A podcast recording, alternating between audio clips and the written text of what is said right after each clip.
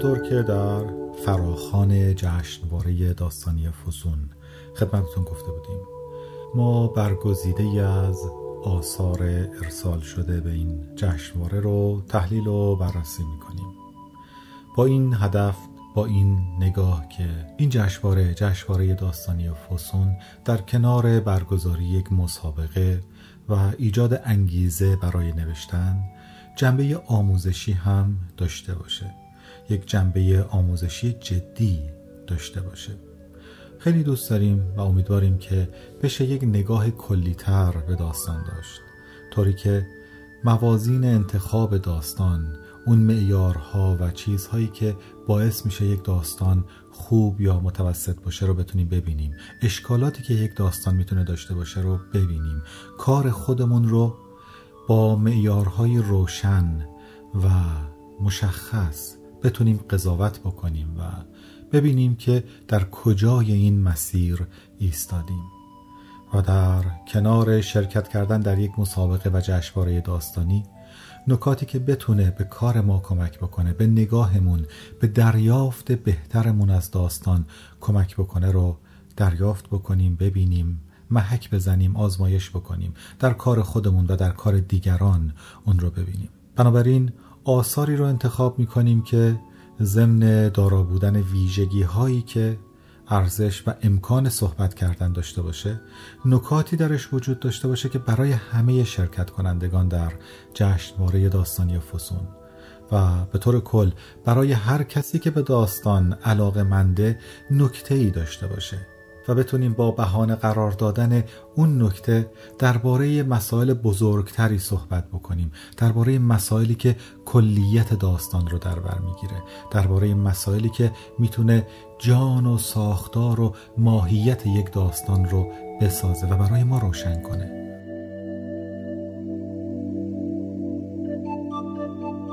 داستان آقام نوشته امین جوکار یکی از این قصه هاست. قصه ای که درش یک ویژگی بسیار برجسته وجود داره و اون شخصیته. و می‌تونیم در مورد داستانهای شخصیت نقاط قوت و ضعفش صحبت بکنیم و با بهانه قرار دادن این داستان با تحلیل و آنالیز کردن این داستان به این نکات بهتر مسلط بشیم. در واقع این داستان برای ما نمونه بشه که رو در ذهن خودمون نگه داریم و از طریق این نمونه به اون مفاهیمی که می‌تونه در کار همه ما بسیار کلیدی و راهگشا باشه دست پیدا بکنیم. خب داستان آقام داستان بسیار جذابیه.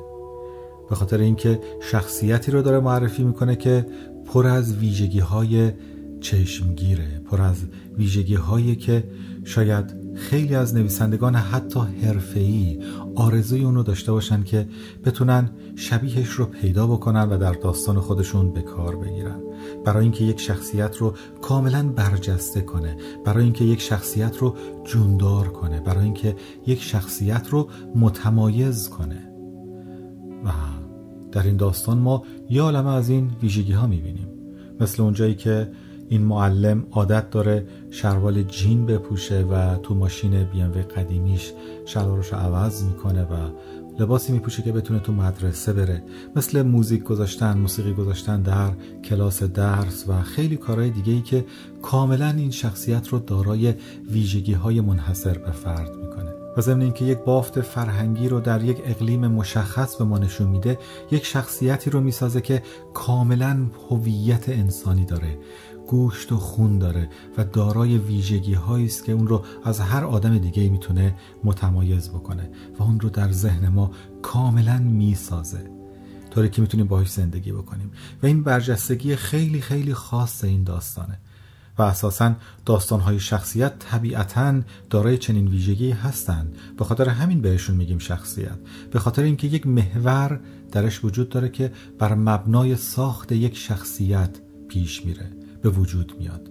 داستان رو وقتی که می‌خونیم آن چیزی که درش چشم گیره آن چیزی که درش میدرخشه یک شخصیته. و ما برای آشنا شدن بیشتر با اون شخصیت که داستان رو ادامه میدیم می‌خونیم و نبز و ضربان داستان شناخت همون شخصیته.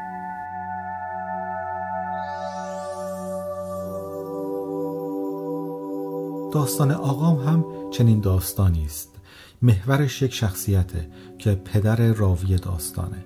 دارای ویژگی های خاصه. اتفاق های خیلی برجسته هم در زندگیش میافته که کاملا جلب توجه می‌کنه. اما داستان یک اشکال بسیار بزرگ داره که باعث شده این متن از تبدیل شدن به یک شاهکار داستانی فاصله بگیره و اون چیدمان اتفاقها در کنار هم دیگه است. ببینید وقتی که در مورد داستان صحبت می‌کنیم درباره روایت صحبت می‌کنیم. و روایت یعنی حرکت. روایت فقط تعریف کردن یک چیزی نیست. فقط توصیف کردن یک چیزی نیست. وقتی از روایت داستانی صحبت می‌کنیم ناگزیر درباره حرکت هم صحبت می‌کنیم. حرکت جان روایته. از یک نقطه به یک نقطه دیگه رفتن در روایت جان و ماهیت و چیستی اون رو می‌سازه. پس وقتی که داستانی می نویسیم فقط با توصیف کردن یک شخصیت نمی‌تونیم درش روایت به وجود بیاریم. فقط با تعریف کردن مجموعه از اتفاقها نمی‌تونیم درش حرکت ایجاد بکنیم. یا اون رو تبدیل به یک روایت کامل داستانی بکنیم. چیزی که یک متن رو تبدیل به یک روایت کامل داستانی می‌کنه اینه که ما چطور این اتفاقها رو کنار هم بچینیم. ببینید توی داستان آقام به اندازه کافی اتفاق وجود داشت.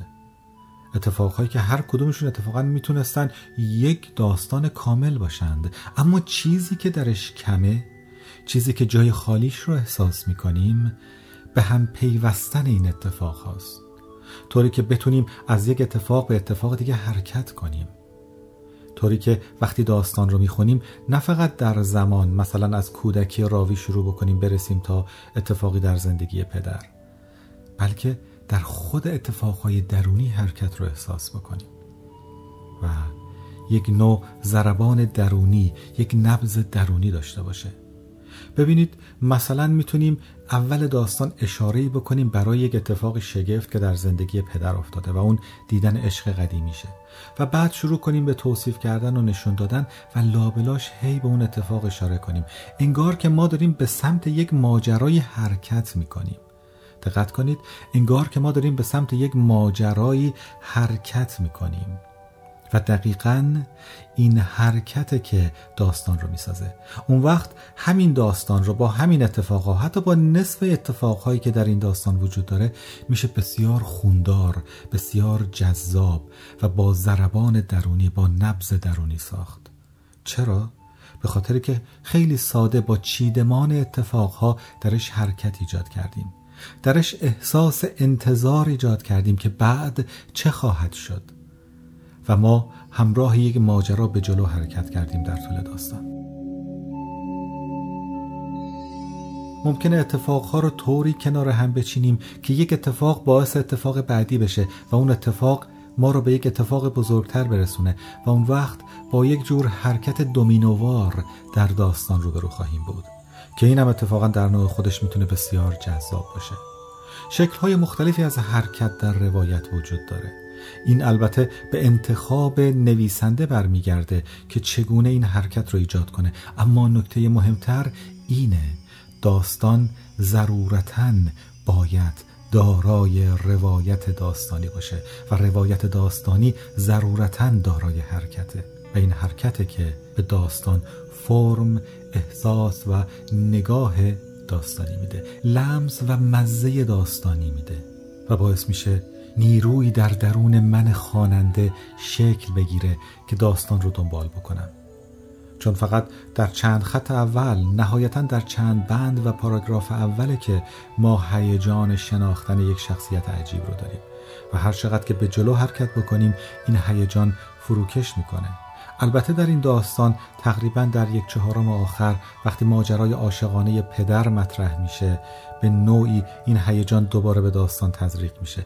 اما این هیجان باید در ذره ذره داستان وجود داشته باشه. و اگر محور این داستان عشق پدره خب طبیعتا ضرورت داره که از همون ابتدای داستان ظرفیت و امکان این عاشق شدن رو ایجاد بکنیم. انتظارش رو در خواننده ایجاد بکنیم. یا یک جاهایی کدهایی در داستان بذاریم که مدام یادآوری می‌کنه که یه اتفاقی می‌خواد برای این آدم بیفته. دنبالم بیا یه چیزی می‌خواد شکل بگیره و بعد اون چیزی که شکل می‌گیره ما رو به یک دریافت داستانی میرسونه.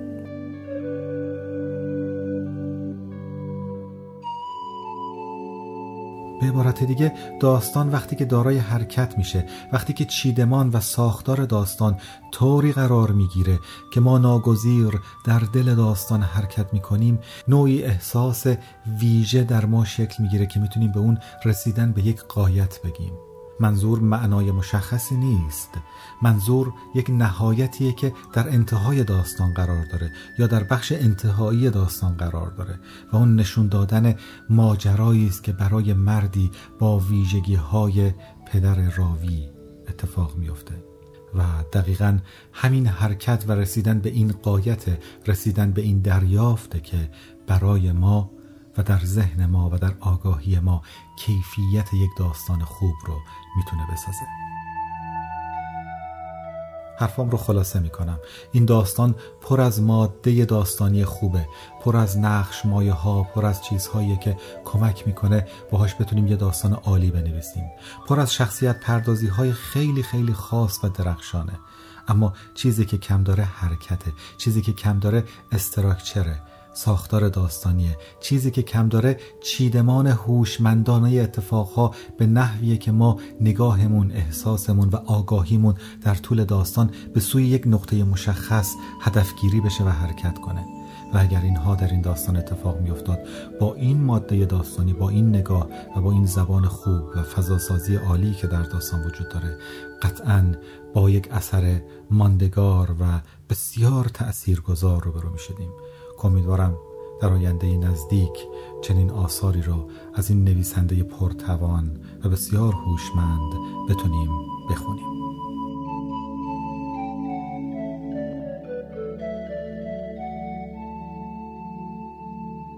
دوستان و همراهان پادکست ها و نقد ها و بررسی های داستان رو می‌تونید اینجا در مجله الکترونیک بیدار بشنوید. به نشانی www.bidarname.com یا در کانال تلگرامی رادیو ایران مهر بشنوید. به نشانی ادساین حافظ کی کی.